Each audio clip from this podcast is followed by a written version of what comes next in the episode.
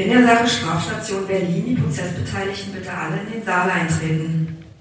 Herzlich willkommen zu Strafstation Berlin, dem Podcast für unsere Referendarinnen und Referendare. Wie alle 14 Tage auch habe ich auch diese Woche einen Gast bei mir, nämlich äh, Oberstaatsanwalt Robert Kohli. Herzlich willkommen, Robert. Hallo Sebastian. Und wir werden über Salafismus reden und über ein Verfahren, das du damals betreut hast in deiner Zeit in der Abteilung 17 bei der Generalstaatsanwaltschaft, wo du sechs Jahre insgesamt mit Staatsschutzdelikten befasst warst, eben insbesondere mit Terrorismusdelikten und so weiter. Wir werden also darüber sprechen, was führt eigentlich zu einer Radikalisierung, wie kam es zu diesem konkreten Verfahren, über das wir reden, dann überhaupt äh, zu einer Verurteilung? Wie kam man auf die Täter? Äh, was waren die Hinweise? Aber eben auch, wie es dazu kommen konnte, dass der Beschuldigte letztlich einmal in der Türkei verurteilt wurde für die gleiche Tat mit sechseinhalb Jahren oder für zumindest eine ähnliche Tat. Ich sehe schon, ich kriege hier ein kritisches Stirnrunzeln. Und umgekehrt sozusagen auch dann noch eine deutsche Verurteilung da entsprechend nachfolgen konnte. Entsprechend unserem klassischen Aufbau das ist heute so die Gesprächsfolge, in der wir gerade sind und ergänzend dazu machen wir dann noch eine kurze Tutorial-Folge, wo es dann eben um die Fragen Nebis in idem und Doppelbestrafungsverbot und eben damit auch zusammenhängt die Frage des Strafklageverbrauchs gehen wird. Robert, erzähl doch erstmal von dem Fall. Der Fall kam relativ überraschend zu uns. Wir hatten es nicht gemerkt. Dass, also es geht insgesamt um drei junge Männer, die im Januar, Anfang Januar 2017 aus Deutschland ausgereist sind. Das hatten die Sicherheitsbehörden nicht gemerkt. Allerdings haben sich die Eltern der drei jungen Männer bei der Polizei gemeldet und hatten zunächst Vermisstenanzeigen erstattet weil ihnen nach ein paar Tagen die Geschichte, die ihnen um die Ausreise rum erzählt wurde, nicht mehr geheuer vorkam und auch einige Familienmitglieder den Eindruck hatten, dass sich die drei in den letzten Monaten, jedenfalls vor der Ausreise, ja, man nur sagen, radikalisiert hatten und daher die Befürchtung bei den Eltern bestand, dass sie sich über die Türkei Richtung Syrien begeben, um sich dort dem IS oder einer anderen terroristischen Organisation anzuschließen. Was war die Geschichte, die die eigentlich erzählt hatten? Die drei hatten jeweils unterschiedliche Legenden für ihre Familien aufgebaut, hatten gesagt, dass sie zum Teil Freunde in Düsseldorf besuchen wollen oder eine Urlaubsreise nach Rom unternehmen wollen, hatten teilweise auch Ausdrucke gefertigt, um die, die Eltern zu beruhigen von angeblichen Flugticketbuchungen und sind dann einfach losgefahren und waren weg und haben danach auch noch den Kontakt gehalten weiter zu Familienangehörigen. Und aus dem Kontakt ergab sich dann aber schon, dass sie sich jedenfalls nicht in Rom oder auch nicht in Düsseldorf aufhalten, sondern höchstwahrscheinlich tatsächlich in Istanbul sind. Das war einem Vater aufgefallen, als sie ein Foto geschickt hatten aus dem Hotel und im Hintergrund eben Gebäude zu erkennen waren, die klar nicht in Rom und nicht in Düsseldorf sind, sondern offensichtlich in der Türkei in Istanbul sind. Und daraufhin waren die Familien dann alarmiert, weil sie eben getäuscht wurden. Die Familien dann auch festgestellt hatten, jedenfalls eine Familie, dass einer der Söhne Schmuck entwendet hat. Und dann haben die Eltern eins und eins zusammengezählt und sind zur Polizei gegangen, um ihre Söhne als vermisst zu melden. Und dann haben wir die Ermittlungen aufgenommen, weil es relativ zeitnah dann auch einen Hinweis, einen Hinweis einer Vertrauensperson gab, die gesagt hat, dass sich die drei über die Türkei Richtung Syrien auf den Weg gemacht haben, um sich dort dem IS anzuschließen. Und das war der Ausgangspunkt für mein Ermittlungsverfahren. Okay, dann nochmal eine kurze Erklärung. Ähm, IS, der Islamische Staat, eine Terrororganisation letztlich. Genau. Eine also die Blaupause der modernen terroristischen Organisation, die seit, also im Rahmen des syrisch-irakischen Krieges oder der kriegischen Handlung des syrischen Bürgerkrieges ab 2013 dort sich breit gemacht hat, sich aus verschiedenen terroristischen Gruppierungen vereinigt hat, um dann in der Hochzeit ab 2013 bis 2015 massiv ja, Gebiete zu beherrschen, eine eigene Regierungsstrukturen einzuführen und zu versuchen, in diesem, in diesem Gebiet Syrien, Irak eben eine, eine Scharia-Herrschaft zu errichten, ein, ein, ein Gottesstaat nach deren Vorstellungen. Wie komme ich jetzt sozusagen ermittlungsmäßig an den Punkt, festzustellen, da sind drei junge Männer, aus, ursprünglich aus Berlin stammt, jetzt in der Türkei auf dem Weg, sich dem IS anzuschließen. Was kann ich da eigentlich überhaupt ermitteln? Ich meine, ich sitze hier in Berlin und die sitzen irgendwo an der türkisch-syrischen Grenze. Welche Möglichkeiten gibt es denn da überhaupt? Der Aufenthaltsort, der tatsächliche, war uns bis März völlig unbekannt. Also wir hatten Anhaltspunkte dafür, dass sie jedenfalls zeitweise in Istanbul waren. Wir haben dann parallel versucht, Kontakt mit den türkischen Behörden aufzunehmen, um eben rauszufinden, befinden sich die drei noch in der Türkei sind sie dort möglicherweise nicht mehr und schon weitergereist. Und gleichzeitig haben wir hier angefangen, alle zur Verfügung stehenden Zeugen, das heißt Familienmitglieder, die tatsächlich zum großen Teil auch mit uns zusammengearbeitet haben, weil sie eben die Angst um die eigenen Familienmitglieder umtrieb, zu befragen zur Vorgeschichte der Ausreise. Wie haben die drei sich in der Zeit vorher verhalten? Waren besondere Auffälligkeiten? Gab es vielleicht noch andere Straftaten, die im Vorfeld der Ausreise begangen wurden? Um uns so ein Bild zu machen, wie haben Sie die letzten Monate hier vor der Ausreise verbracht? Wie sind Sie auch ins Ausland gekommen? Und wo sind Sie jetzt und was ist mit Ihnen passiert? Das waren so die ersten Ermittlungsschritte, die wir parallel angefangen haben, um dann im März, Mitte März, haben wir dann über das Auswärtige Amt erfahren, dass die drei in der Türkei verhaftet wurden und sich dann eben in Untersuchungshaft befanden, zunächst an unterschiedlichen Orten, dann an, an einem Ort zusammengeführt waren und offensichtlich die türkischen Behörden auch gegen sie tätig geworden sind. Die türkischen Behörden selbst haben sich dann allerdings erst sehr viel später bei uns gemeldet auf unser Rechtshilfeersuchen. Das war zunächst nur ein diplomatischer Kanal, aus dem wir die Informationen hatten. Dann Trennen wir es erst nochmal sozusagen kurz, gucken uns erstmal an, äh, was hier in Berlin eigentlich passiert ist. Das Dilemma für die Angehörigen ist doch eigentlich ziemlich offensichtlich. Also man hat irgendwie die Sorge um die eigenen Angehörigen, aber um dieser Sorge, denen könnte irgendwie im Kampf für den Terror, für den islamischen Staat irgendetwas passieren, hat man eigentlich keine andere Chance, als auf einmal hier mit den Strafverfolgungsbehörden zusammenzuarbeiten und eigentlich dann die Angehörigen anzuschwärzen. Oder sehe ich das falsch? Tatsächlich haben sich die Familien in großen Teilen, bis auf, bis auf einen Bruder eines der, der Ausgereisten, dafür entschieden, mit den Behörden zusammenzuarbeiten, weil sie zum einen Angst um die Behandlung in der Türkei selbst hatten, weil jetzt auch den Familien bekannt war, dass sie dort inhaftiert warten und natürlich im Vorfeld große Angst hatten, dass es die drei tatsächlich zum IS schaffen um dann jedenfalls in dieser Phase höchstwahrscheinlich schweren Schaden zu nehmen oder gar nicht mehr nach Hause zu kommen. Deswegen hatten die Familien die Entscheidung getroffen, zunächst relativ umfänglich mit uns zusammenzuarbeiten. Hatten die sich irgendwie schon an euch gewandt, bevor die Verhaftung in der Türkei stattgefunden hat oder erst dann? Nein, die Familien hatten sich Ende Januar schon an uns gewandt. Also die Ausreise war Mitte Januar, also 17. Januar, den können wir festmachen als Ausreisetag. Und ich meine mich erinnern, dass wir am 20., 21. Januar die ersten Familienangehörigen auf einem Polizeiabschnitt ganz normal hatten, die gesagt haben, wir glauben, dass unser Sohn sich auf den Weg gemacht hat, über die Türkei nach Syrien zu kommen. Zumal es dann auch bei einem, nämlich dem, der jetzt hier auch verurteilt wurde, einen Abschiedsbrief gab, der bei der Familie hinterlegt wurde von einer unbekannten Person. Kurz nach der Ausreise, ich glaube drei Tage nach der Ausreise, lag der im Briefkasten und darin entschuldigt sich der Ausgereiste dass er den Schmuck genommen hat und den verkauft hat und endet den Brief mit den Worten, man würde sich im Paradies sehen. Und das ist eine Formulierung, die dann jedenfalls zunächst die Familienangehörigen und dann auch für die Ermittlungsbehörden sehr deutlich darauf hinwies, dass sie sich auf den Weg gemacht haben, um sich dem MES anzuschließen. Wenn es die Angehörigen sich nicht nur aus Sorge oder vor allem irgendwie aus Sorge irgendwie an die Strafverfolgungsbehörden gehabt, äh, gewendet haben, was dann in der Türkei passiert und dass irgendwie die äh, Kinder da in diesen IS-Kampf verwickelt werden könnten, dann scheinen ja die Eltern und die ganzen anderen Angehörigen diese Ideologie und diesen dahinterstehenden Fanatismus erstmal nicht geteilt zu haben. Das ist zutreffend, bis auf einen Bruder eines der Ausgereisten waren die Familienmitglieder, die mit uns geredet haben, fernab jeglicher Radikalisierung oder salafistischen Überzeugung.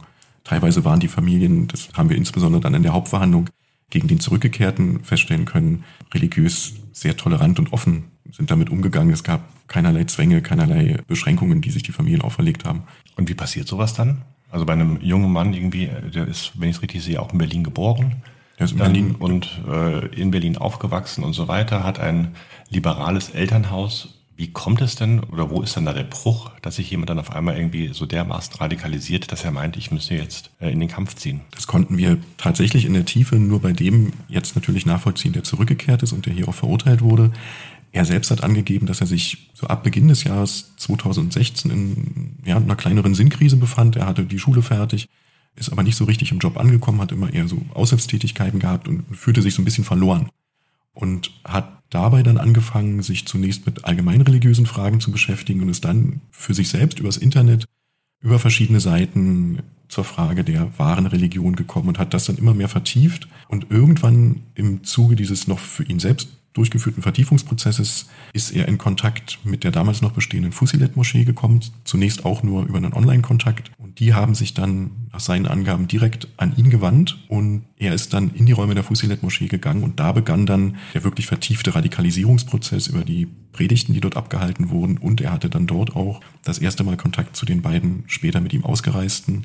Und das hat sich dann nach seiner Schilderung in diesem Kreis, sowohl der Fusilet-Moschee als auch mit den anderen beiden, hochgeschaukelt, sodass sie Ende 2016 beschlossen haben, auszureisen. Das war so dieser, dieses eine Jahr ähm, 2016, das dann Anfang 2017 zur Ausreise geführt hat.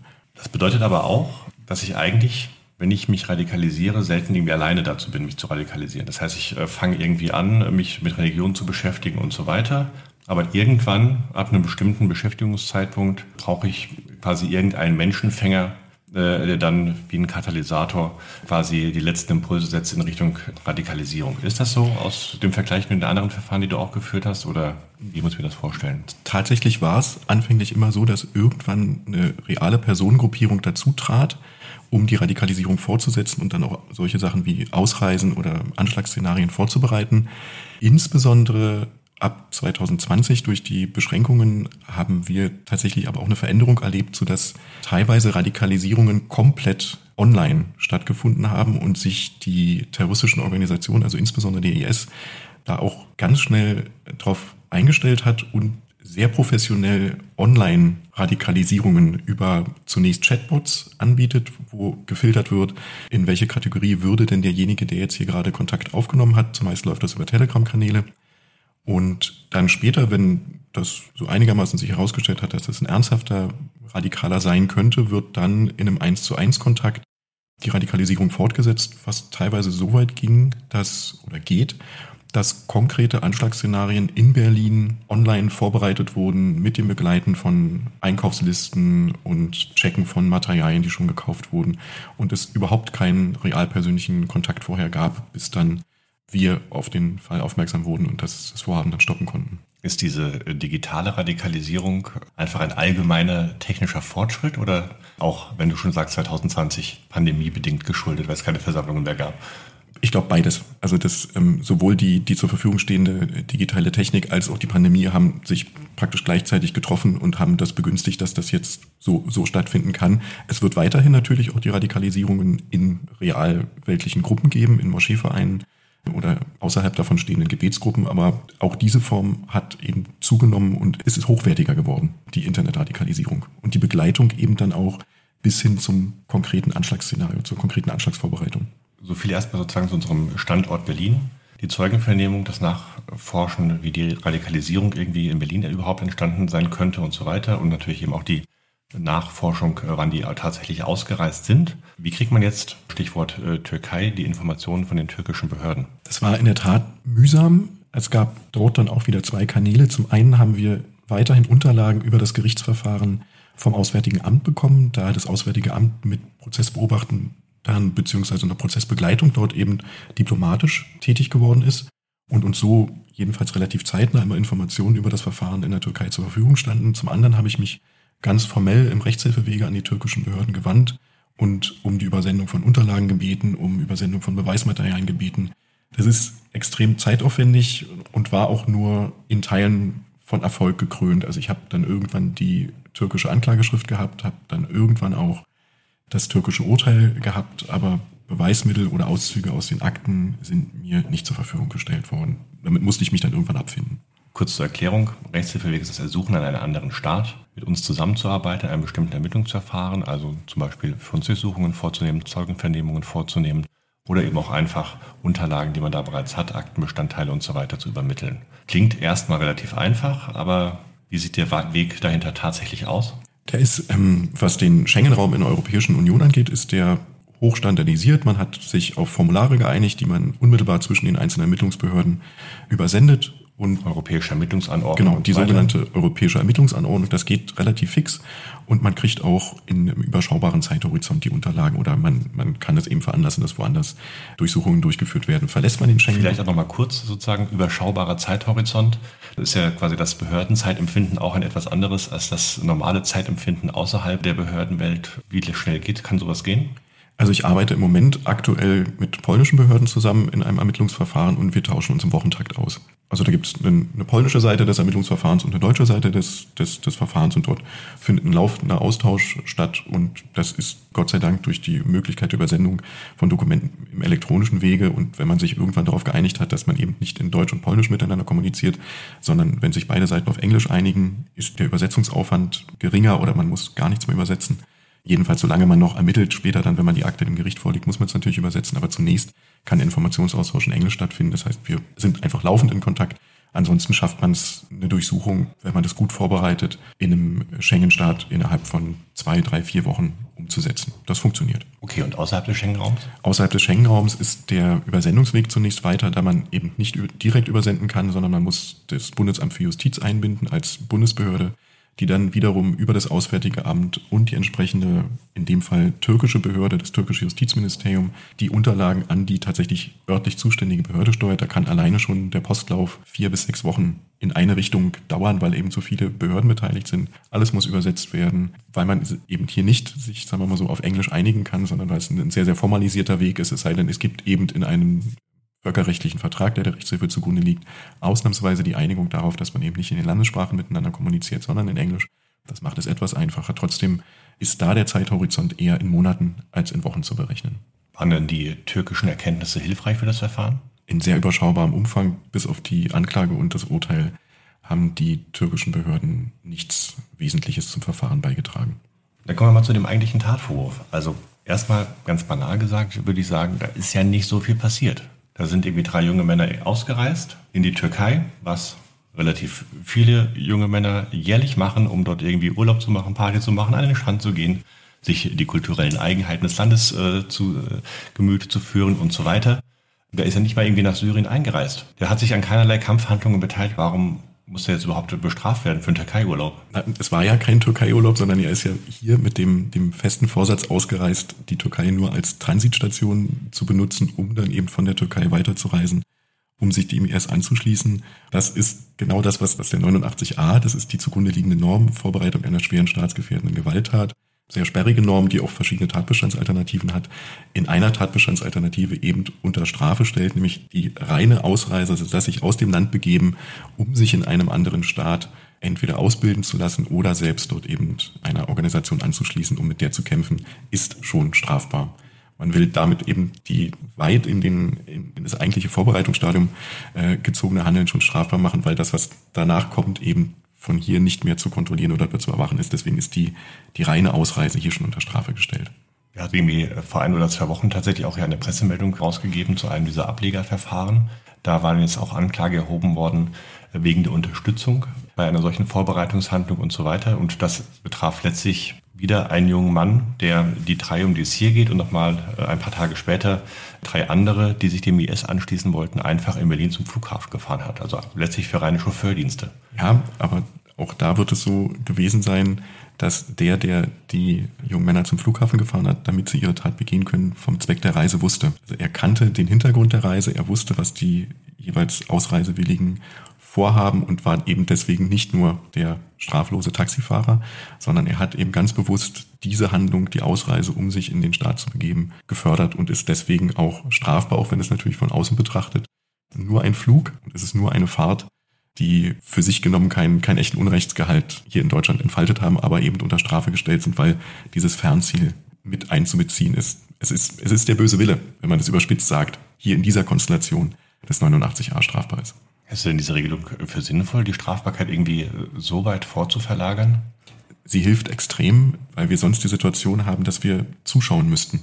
Dass die Person einfach ausreist und die Sicherheitsbehörden oder die Ermittlungsbehörden wüssten, was will er. Er will in den Irak oder nach Syrien fahren, um sich dort zum Beispiel als Bombenbauer ausbilden zu lassen oder ein Scharfschützentraining sich zu unterziehen. Auch das wäre eine Tatbestandsalternative, die strafbar wäre und wir müssten dem tatenlos zusehen, um dann quasi erst tätig zu werden, wenn er wieder zurückkommt. Und so hat man die Möglichkeit, hier strafprozessual auch schon im Vorfeld einer solchen dann danach sehr schnell ins sehr, sehr gefährlich kippenden Konstellation tätig zu werden. Wenn du das nochmal irgendwie kurz ausführen könntest, mit der gefährlichen Situation, die da irgendwie kippen kann, äh, wäre, glaube ich, ganz gut. Denn letztlich könnte ich mich auch auf den Standpunkt stellen zu sagen, na gut, da ist halt irgendwie jetzt ein junger Mann in Syrien und was er in Syrien macht, was betrifft das die deutschen Strafverfolgungsbehörden? Vielleicht muss man sich dazu den 89a ein, ein, ein wenig genauer anschauen. Also grundsätzlich schwere staatsgefährdende Gewalttat meint Taten Mord und Totschlag und 239a, 239b, also die schweren Entführungsstraftaten. Wenn die ausgeführt werden soll, um einen Staat oder eine internationale Organisation zu destabilisieren, dann ist es eine sogenannte schwere staatsgefährdende Gewalttat. Und die Vorbereitung ist in verschiedenen Alternativen unter Strafe gestellt, nämlich einmal, dass ich mich unterweisen lasse oder selbst unterweise im Herstellen von Sprengstoffen oder in der Anwendung von Waffen, mir Sprengstoffe oder Waffen selbst beschaffe, um diese Taten zu begehen oder mir Teile von Waffen oder Sprengstoffen. Also das sind die Käufer von chemischen Grundstoffen, die zusammengekippt dann die Bombe ergeben. Und diese Art von Vorbereitungshandlung soll eben strafbar sein, weil wenn quasi die Bombe zusammengebaut ist, danach kommt nur noch, ich sag's mal ganz salopp, danach kommt nur noch Bumm. Und dann, dann ist die Tat da. Und deswegen, um das zu verhindern, ist die Strafbarkeit in diesem Feld so weit vorverlagert. Und viele, die sich eben ins Ausland begeben, um dort sich ausbilden zu lassen oder dort Straftaten zu begehen, erstens hat es Auswirkungen wenn auf Deutschland, wenn deutsche Staatsbürger im Ausland solche staatsfeindlichen Straftaten begehen. Oder wir haben die Konstellation, dass die Personen mit dem erworbenen Wissen nach Deutschland zurückkehren, um dann hier entsprechende Anschläge zu begehen. Deswegen auch hier wieder die Vorverlagerung in, den, in dieses Vorstadium. Welche Auswirkungen hat das denn auf Deutschland, wenn Deutsche im Ausland Straftaten begehen? Ist das ein Imageproblem oder? Das ist, glaube ich, eine sehr vorsichtige Formulierung, dass äh, das nur ein Imageproblem ist, wenn deutsche Staatsangehörige Mord und Totschlag in die Welt tragen von einer islamistischen Ideologie beseelt andere Staaten bekämpfen. Das will man einfach nicht. Und zudem die Rechtsgüter, die damit geschützt werden, nämlich das menschliche Leben nach dem Universalansatz ja auch grundsätzlich zu schützen sind durch das deutsche Strafgesetzbuch. Also das wären die Auslandstaten, die ohnehin auch nach deutschem Recht strafbar wären. Deswegen auch hier die ja mal so sehr beschränkte Aufnahme in die 89a Mord, Totschlag und die schweren Entführungsstraftaten. Also der, der Kreis der, der Straftaten ist ja relativ gering. Dann würde mir aber auch möglicherweise doch irgendwie der Paragraph 30 reichen. Vorbereitung eines Verbrechens als Strafbarkeit, wenn es irgendwie um Mord und Totschlag geht, dann brauche ich doch nicht irgendwelche Sondernormen wie die 89a. Ja, da muss die Tat aber konkretisiert sein beim 30. Also das Verbrechen selbst muss ja besonders in Blick genommen werden. Und bei terroristischen Straftaten ist es ja so, das Opfer ist nicht bekannt, der Tatort ist nicht bekannt. Deswegen reicht 30 an der Stelle nicht aus. Deswegen die, die weite Fassung des 89a. Bevor wir uns jetzt irgendwie den ähm, Untiefen der Vorbereitungshandlungen ja. verlieren, kommen wir mal wieder zurück zu dem eigentlichen Fall.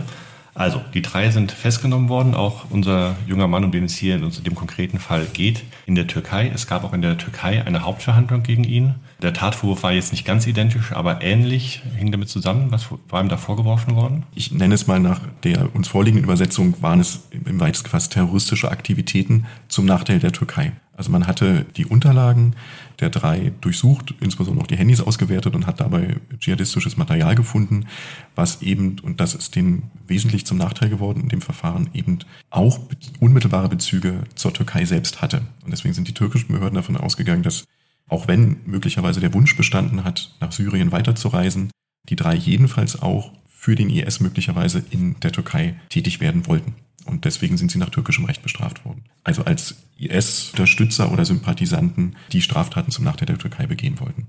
Sechseinhalb Jahre hat er da bekommen Richtig. in der Türkei.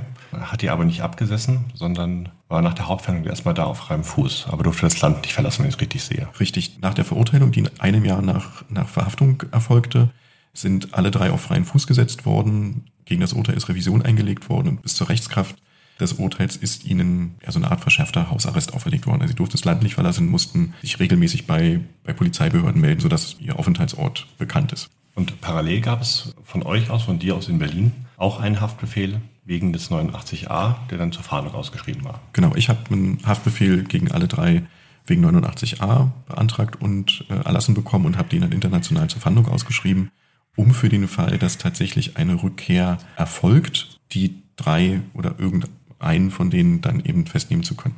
Jetzt liefert die Türkei in der Regel nicht aus. Haben die in diesem Fall ausgeliefert? In dem Fall haben sie nicht ausgeliefert und das war auch ganz klar, weil das türkische Verfahren nicht rechtskräftig abgeschlossen ist und damit bestand nach türkischem Recht ein absolutes Auslieferungshindernis bis zur Rechtskraft der einheimischen Entscheidung erfolgt keine Auslieferung, auch wenn es sich um nicht türkische Staatsangehörige handelt. So war es auch in dem Fall. Die drei waren ja quasi mit den aufenthaltsbeschränkenden Maßnahmen in der Türkei festgesetzt und haben auf den Ausgang des Rechtsmittelverfahrens gewartet. Jetzt hatte unser junger Mann offensichtlich nicht die Geduld, den Ausgang des Rechtsmittelverfahrens in der Türkei abzuwarten, sondern hat sich abgesetzt über die Grenze nach Bulgarien und da ist er dann aufgrund des Berliner Haftbefehls festgenommen worden. Genau, Ende 2019 bekamen wir von den bulgarischen Behörden die kurze Mitteilung, dass eine Person, bei der es sich wahrscheinlich um unseren Beschuldigten handelt, festgenommen wurde. Er hatte sich Anfang Dezember über die Grenze begeben, ist dann kontrolliert worden, hatte sehr schlecht gefälschte Papiere dabei, die dann erkannt wurden und dann konnte er durch andere Dinge identifiziert worden und dann wurde festgestellt, dass es die Person ist, die wir mit Haftbefehl suchen. Er ist dann dort verhaftet worden, ist dann auf unser Auslieferungsersuchen hin nach Sofia geschafft worden und dann Anfang Januar 2020 nach Deutschland ausgeflogen worden. War das eine bewusste Flucht aus der Türkei in dem Wissen, dass er dann wahrscheinlich in Bulgarien oder irgendwo in einem anderen Schengen-Staat festgenommen werden würde? Oder hattet ihr dann später Erkenntnisse darauf, dass er gedacht okay, das hat sich in der Türkei erledigt und sobald ich die Grenze überschritten habe, bin ich irgendwie sicher und da kann mir nichts mehr passieren? Nein, er hat das, er hat das geahnt, dass Maßnahmen gegen ihn laufen aufgrund der Ausreise und hat das aber in Kauf genommen, um dann nach Hause zu kommen, um auch einen Schlussstrich unter diese ganze Geschichte zu ziehen für sich selbst. Das heißt, er war über dieses türkische Verfahren dann letztlich auch wieder deradikalisiert, entfanatisiert?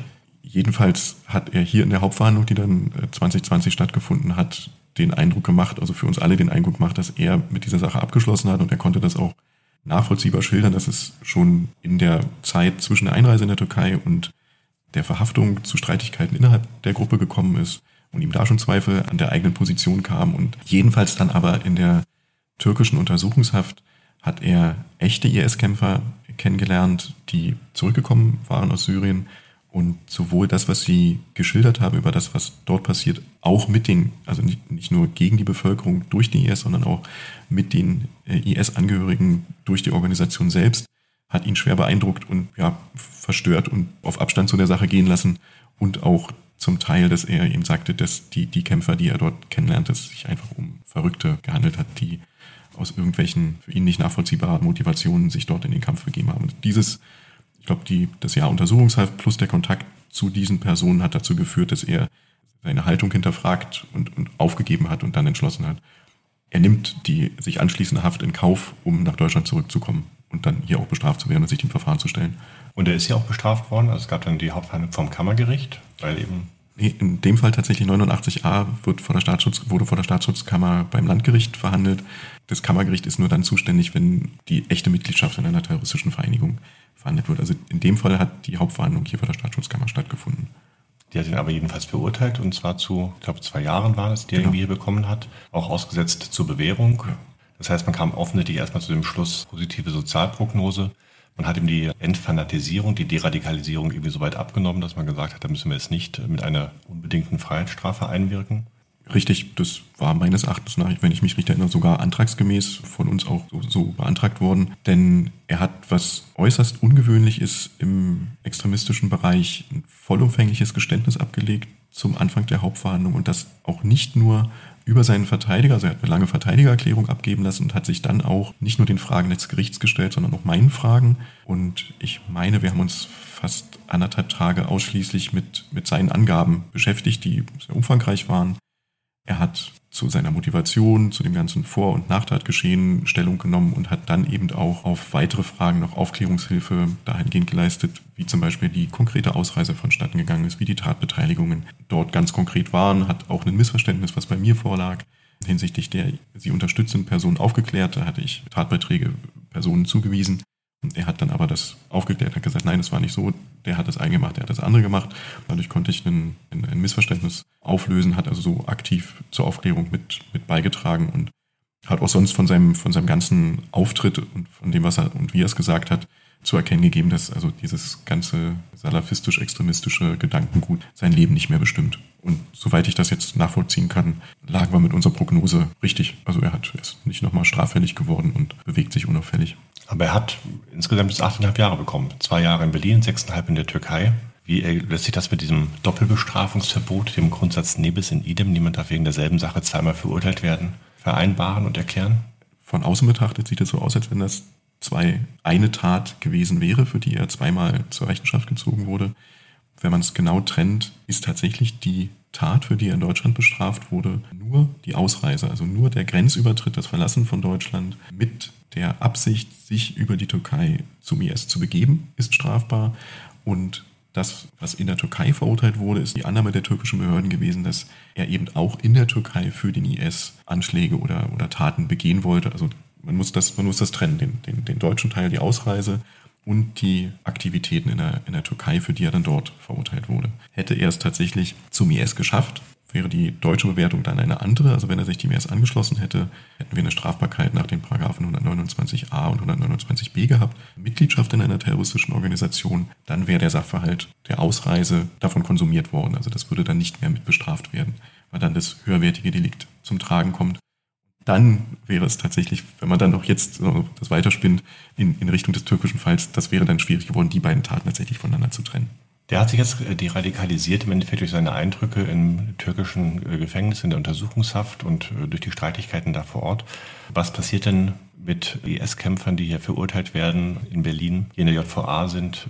Wie kann man da denn eine Deradikalisierung möglicherweise bewirken? Es gibt ja immer sozusagen eher diese Erzählungen, dass gerade nochmal in den Justizvollzugsanstalten das nochmal mehr oder weniger so ein eine Gärfunktion hat und nochmal eher noch zu einer Radikalisierung mit beiträgt, wenn die Leute hier inhaftiert werden, auch über Märtyrertum, äh, Gedanken und ähnliches.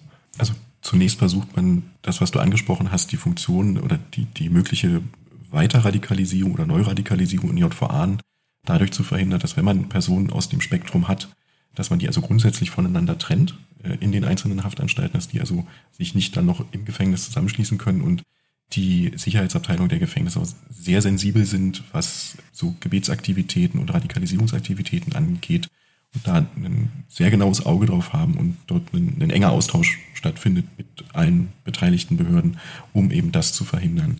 Wenn man den verurteilten Salafisten, Extremisten im Gefängnis hat, gibt es verschiedene Angebote, die gemacht werden können von freien Trägern, insbesondere der Träger des Violent Prevention Networks, VPN, der ist hier in Berlin ähm, sehr weit tätig und mit dem wir auch weitgehend gute Erfahrungen haben, die genau für solche Fälle geschultes Personal haben, die, wenn eine entsprechende Bereitschaft natürlich da ist, mit den Personen Kontakt aufnehmen, nach der Verurteilung schon direkt im Gefängnis anfangen zu arbeiten oder dann eben nach die Haftentlassung begleiten und versuchen, eine so, Neukontaktaufnahme in die Szene zu verhindern und diesen, diesen inneren Prozess, den, der, den derjenige natürlich für sich selbst angestoßen haben muss, zu begleiten, zu fördern, Alternativen aufzuzeigen und eben den, den Weg raus zu begleiten und sie davor zu schützen, wieder zurückzukommen. Und das hat eine gute Erfolgsquote. Du hast das jetzt in der Abteilung sechs Jahre lang gemacht. Seit Anfang des Jahres hast du bei der Generalstaatsanwaltschaft die Abteilung gewechselt und bist jetzt bei den Korruptionsbekämpfern. Ich weiß, dass es eine freiwillige Entscheidung war, aber fehlt dir das nicht auch, diese Staatsschutzthematik? Ich muss ganz ehrlich sagen, nach sechs Jahren war es sehr erfrischend, einfach auch mal wieder thematisch ein, ein anderes Rechtsgebiet mir neu zu erschließen. Also ich hatte vorher schon mal eine Weile hier bei der Staatsanwaltschaft im Korruptionsbereich gearbeitet. Zahlen und wirtschaftliche Zusammenhänge sind mir nicht fremd. Also ich kann, kann gut mit Zahlen umgehen, kann wirtschaftliche Sachverhalte mir relativ schnell erschließen. Deswegen war das eine wohltuende Rückkehr in alte Gefilde.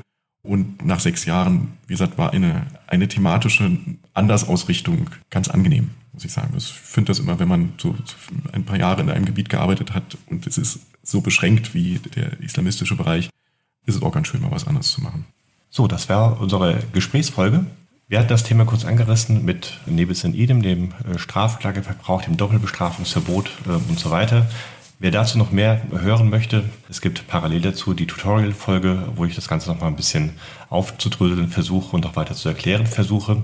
Und ansonsten gibt es die nächsten Folgen in zwei Wochen wieder. Vielen Dank fürs Zuhören. Wer weitere Informationen noch haben möchte, kann sich gerne irgendwie auf unsere Homepage begeben, Strafstation Berlin, kann auch da gerne Anregungen, Kommentare und ähnliches äh, zukommen lassen. Ansonsten alles Gute, bis dahin. Die Prozessbeteiligten.